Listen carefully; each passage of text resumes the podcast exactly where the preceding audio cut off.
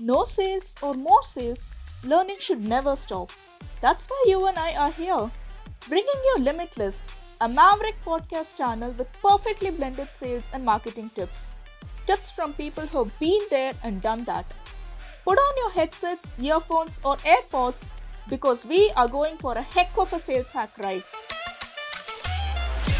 Hey all, welcome to another episode of our Limitless podcast series. I'm Nisha, a product marketer at Hippo Video and your podcast host. We have with us today Nate Nasrallah. Hey Nate, welcome to Limitless. Hey Nisha, thanks so much for having me. Oh, it's great to have you here. The pleasure is all ours. So, Nate is the progenitor of a new school of sales thought, which is selling with buyers and not for them or at them. He is the creator of a number of tried and tested frameworks that sales reps can use to enable their champion prospects to sell internally.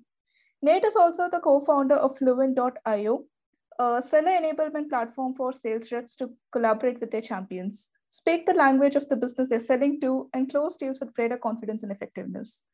Today, Nate will share his expertise on buyer enablement and how sales reps can use it to their advantage. All right, so on to the questions. And this is a pretty basic question for you, I guess. Uh, so we're not familiar with sales enablement. What exactly is buyer enablement? Yeah, so buyer enablement is built on the idea that sales reps don't close deals, buyers do. Because if you look at all of the make or break moments that happen in the sales process, typically they're happening during an internal conversation in the buying team when the sales rep isn't even in the room. And so buyer enablement comes down to this question of one, have I built a committed champion in the deal? Um, who will be there in those internal conversations with their own team. And then, two, have I enabled them with a clear and a compelling message and the materials to support it so that they can, well, keep the deal on track, keep it from blowing up during those conversations that, again, uh, reps aren't in the room for.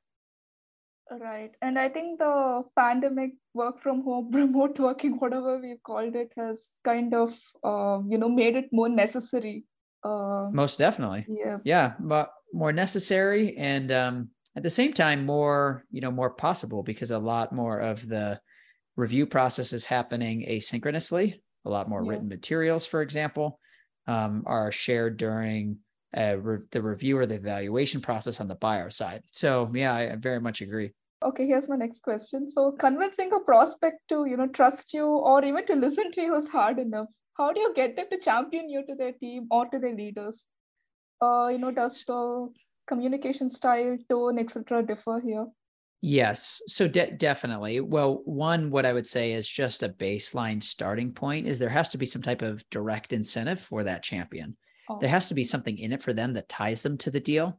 It could be maybe a problem that's impacting a certain um, metric that they are personally responsible for and is tied to their compensation plan, right? That's a very easy one.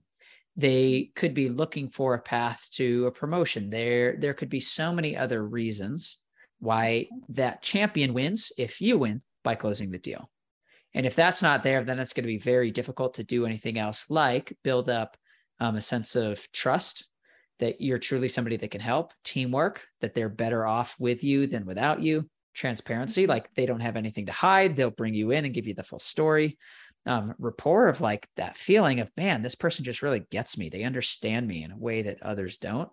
So those are all elements that go into building that connection with the champion and in a way that they're actually going to want to help you with the deal but that's all built on top of that foundation of incentive okay uh, so at what stage of the sales process uh, do you try to get your prospect to transition from you know being just a prospect to a champion?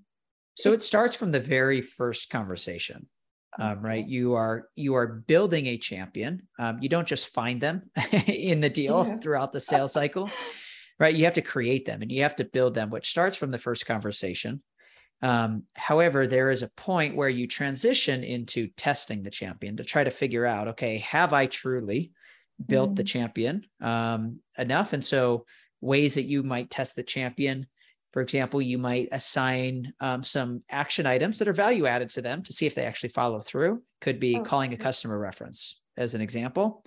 And obviously, that's going to come a little later in the cycle after a couple conversations. You've aligned on the problem, you've established and figured out, okay, what's in it for them. And then you start to layer in some of these tests um, later on. All right. Okay. So all right. So after you've turned your prospect into your champion how do you work with them to you know craft that sales journey? What resources do you need to equip with equip them with so that uh, you know they can pitch you effectively to their team you or your service or your product? Yeah so one of the one of the first things um, that you will start building with the champion is your business case or an executive summary a value story. There are kind of different words for it, but basically, it's the message of like, why would other people inside their company care about this? And especially as relates to the executive or the quote economic buyer, the decision maker, or you know, plural decision makers in the deal, you mm-hmm. have to build out some type of message that summarizes what the problem is, why it's costing them something, why that should be prioritized, um, why once solved, there's a payoff or some type of outcome that relates to um, their job, their metrics, their incentives, right? And so that is the first thing that you're building up that storyline so that that champion has a good message. Okay. And it'll be done in written form, kind of memo format, some type of summary that allows them to speak to it or to guide them when you're not around and you're, you're sharing. So that's the first piece. Um, now, second, I'm happy to kind of go into some other types of materials and things that happen later in the sales cycle, things like uh, mutual mm-hmm. action plans or um, joint evaluation plans. But where it starts is back to this this first idea of the message of why others around the company should care. Okay, so this is the first idea that they'll pitch to their team, the memo or the executive summary. Exactly, um, which all starts with the problem. Products oh, are only valuable in the context yeah. of a problem. Yeah, yeah, makes absolute sense. And so, how effective do you think videos are in, um, you know, buyer enablement or asynchronous selling in general? So uh, effective in the sense that they allow you to put some emotion and humanity behind mm-hmm. what you're doing, because so much of the uh, the product feature kind of um, heavy me talk track all comes down to actually let me start over. Can, can you cut this one piece? I want to i want to give you a more thoughtful response here. No that's fine. Yeah let's keep it natural. Okay. Just do whatever comes to your mind it's okay. I would say video is effective in the sales process because it it allows you to put a face behind the product. There's more humanity and you can build a genuine connection especially with people that you know you may not have spoken yet um, too. For example, we've talked about this idea of the champion getting yeah. um, an executive or another decision maker involved. And so when they bring mm-hmm. your message to them, when they can see some of the spark and the personality behind the message as well and form a connection, they're more likely to say, okay, I'll take 15, 20, however many minutes and go go join the conversation with this person. Right. Yeah. So it's the next best thing to, uh, I think, a face to face meeting or over a yeah yeah zoom um, and of course they can they can see it on their own time to decide yeah. if okay i want to schedule something and slot it into the calendar so that we're showing up one-on-one um, more synchronously. Awesome. So how effective is you know buyer enablement in shortening the sales cycle? Because i think long sales cycles is one major problem plaguing sales reps right? Oh very much so. times and resources so yeah. Yeah so one of the um, primary differences between the perspectives of sales enablement and buyer enablement. Sales enablement is all about um, more effective interactions with your sales reps. And if you look at the amount of time that a buyer will spend engaging with sales reps versus engaging with their own team, mm-hmm. obviously it's significantly greater. Um, think about all of the touch points or interactions that a champion will have with their executive mm-hmm. throughout the mm-hmm. week versus their ability to get an executive to commit time to show up to a sales meeting with the rep. And if if you are only relying on the latter, meetings with the rep, it's going to be challenging early to get a lot of that momentum and you know fast short feedback loops and lots of um, kind of tightly calendared interactions but by enabling the buyer with a message when the sales rep isn't there then you can begin to speed up some of those discussions and help the champion interact and engage with the executive.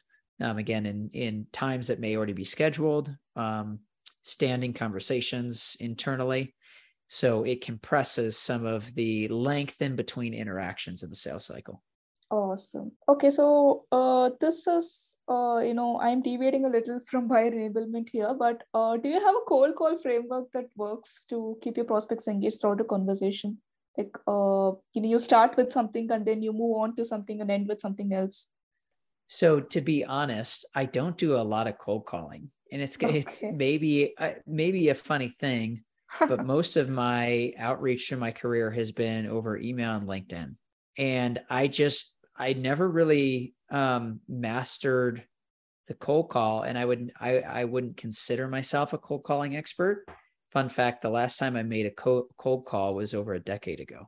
Yeah, that's surprising. Okay. All right, in that case, an email framework and a cold email framework. sure.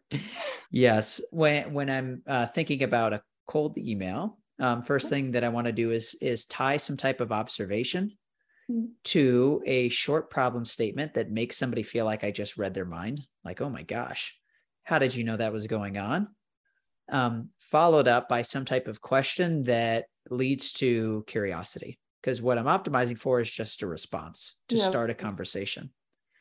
And so those are kind of the very like three basic parts um, of the cold email I'm also a big fan of um, mid funnel emails and frameworks, you know, all the way on down for email through the rest of the sales cycle. But that's where I'd start at the top of the funnel. Okay. And uh, I believe this would involve a fair bit of research, right? Before you send a cold email, since you uh, started with, you know, there should be a person receiving your email should be surprised that you've read their mind. So you must have done quite a bit of research before sending that email. Yeah, well, and it's it's two pieces, right? It's like the classic relevance versus personalization type yeah. debate. Um, I, I think they work together. You need an and. It's not an either or type question. Mm. But the um the oh my gosh, they must have read my mind is more on the relevance side, actually, meaning you understand this problem in their space so well that mm. by sharing what's going on with other customers, the things that you're solving for them, they're like, yes, that is my problem too. And that is more on the relevance side to okay. um, smart targeting, a very defined customer persona versus mm. on the mm. personalization side. The way that I think about that is um, I have a thing that I would teach my teams called the weird test. And the weird test is if this email ended up in somebody else's inbox would it feel totally weird because you're referencing something so personal to that one prospect? Mm. That when you combine that with relevance, it's very powerful. And those two things work together to boost replies. Yeah. So nowadays, a lot of emails are automated, right? Like you just use an automation tool, create a sequence, and just fire emails. So, how do you strike the balance between automation personalization? So, part of it comes down to your market. Mm-hmm. Um, if you are selling to a named account list of 50 enterprises total versus a highly transactional SMB sale um, with thousands and thousands of accounts, obviously the answer is going to be different here. You do mm-hmm. have to lean more heavily on relevance and automation than personalization, whereas the scales tip in the favor of personalization and removing automation. Um, when you go to the enterprise, right? Mm. For most teams, there's going to be some type of, of balance in between. And oftentimes, how that balance looks is leaning more heavily into the personalization on the first touch point and then repurposing some of that research either later so you're not co- constantly um, doing fresh fresh research to personalize or um, you were referencing that one email with more of an automated kind of set of follow-ups afterward. Um, so it, it comes more up front not through the rest of the campaign or the sequence all right so it's neither fully personalized nor fully automated like you have to switch between the two somewhere in your process exactly like if you're if you're somewhere in between very small named account list and very large transactional sale your process is going to fall somewhere in between there as well. All right. Okay. And um, also, you know, like cold emails have been used and abused since time immemorial. Do you think they still work, or do sales reps need to start looking at other, uh, you know, media mediums or avenues of communication, like such as LinkedIn or Slack communities, where I guess you know their prospects hang out. Yeah, well, it should never be used in isolation, and okay. you should never use another channel instead of email. Right? You want to use multiple channels in sync, reinforcing a consistent message that this is somebody that one you would like to talk to because you have a, a very genuine reason you can help.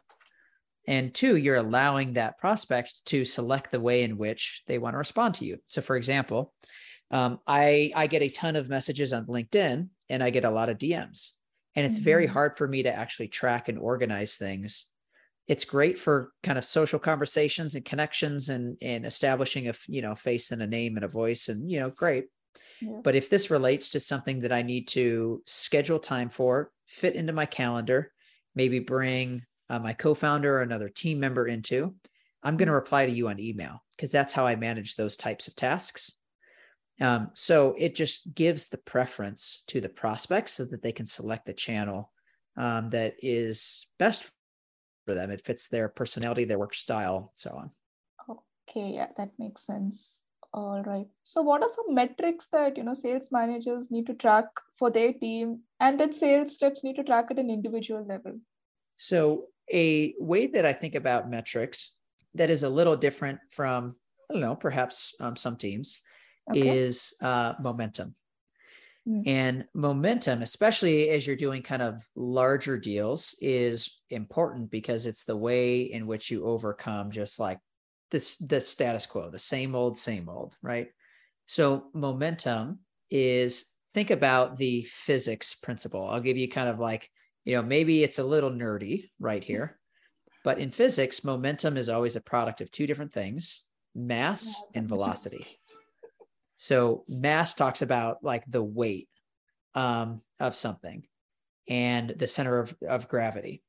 Now, mass in the context of sales is the decision making weight. Um, are you selling to an executive level or to an analyst or manager level? Obviously, the higher up the hierarchy you go, the more mass or weight behind the decision you're going to generate. Now, yeah. the second piece of that is velocity. And in physics, it refers to speed and direction. Mm. So, in a high velocity deal, buyers are engaging in a greater number of conversations and they're moving down the funnel in less time. So they're moving faster. So you put all those things together.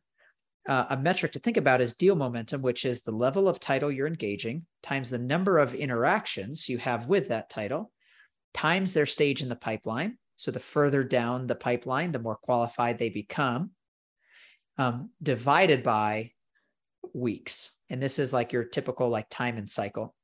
So, to give you an example, if you're talking with a CEO multiple times per week and they are advancing stages inside of two weeks, you are generating a ton of momentum as compared to a deal where you're only interacting with a manager level title. Yeah. You exchange maybe one message or call every other week. They're very early in your pipeline and it's taken you almost um, let's say two months to get to that point right? Very low mm-hmm. very minimal momentum inside of that deal. Okay that makes sense and that may- brings me to my next question. So how do you get that uh, you know ceo or executive to talk to you?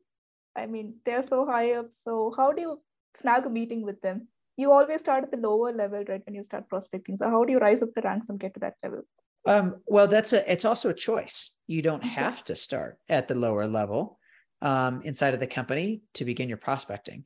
Now you you mm-hmm. can, and it can be helpful if you need some kind of first and initial conversations to form a point of view on how you can actually help the company and what that executive's priority is.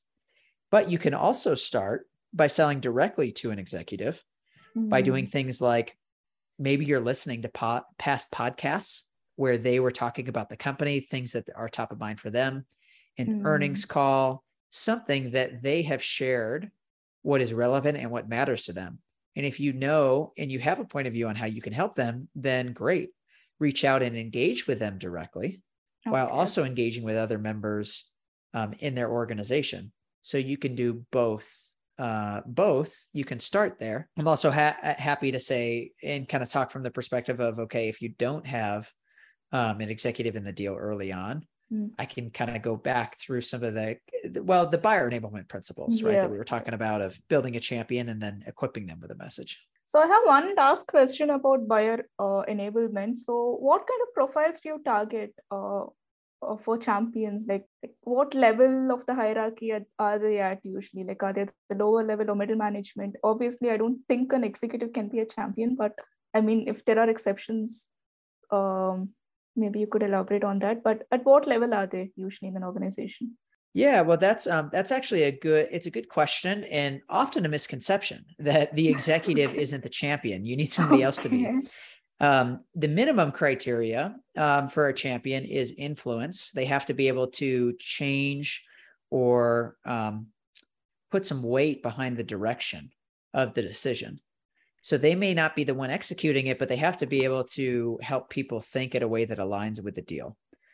And that is certainly something that an executive can do. So they meet that kind of minimum right. bar of influence, uh, you know, of course, and it'll be a little different as far as kind of other titles go, because sometimes it doesn't always relate to a title. You know, it could be mm. there is an individual contributor, let's say an account executive, who has been with the organization for five years. They're the longest tenured rep. They um, are consistently above quota and mm. their how they talk about tooling and what they need to succeed in the sales organization um, can change the the direction of how leadership or sales enablement and so on how they invest in new technology right so that could be misleading because the account executive you would say well an individual contributor they're not in management can they really influence a decision and in this particular case they could Okay, so there's this distinction, right? Like we sometimes sell to the user, but um, you know, the person who's who has purchase authority is usually the executive. So which do you think is better to target? Like the user will actually be using the product or uh, someone with purchase authority? Who would make a better influencer? Yeah, so they are most times, so this is the most common profile. Okay. They are close enough to the workflow to know the problem in detail mm. but they are far enough away that they have reach and can influence others okay. who will be signing the contract. And oh. so it's a little bit of a hybrid. It's a happy medium.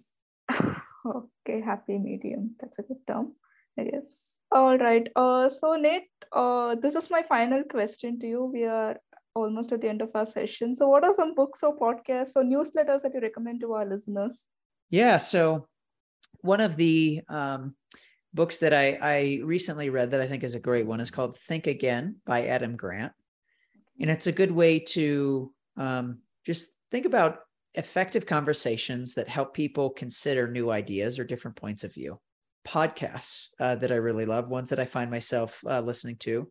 Um, 20 VC is a favorite of mine.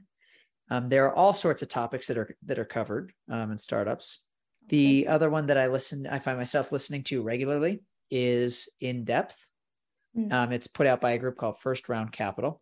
And again, all different types of topics um, that go into not just kind of what to do, but how to uh, do different practices as it relates to growing and building companies. Awesome.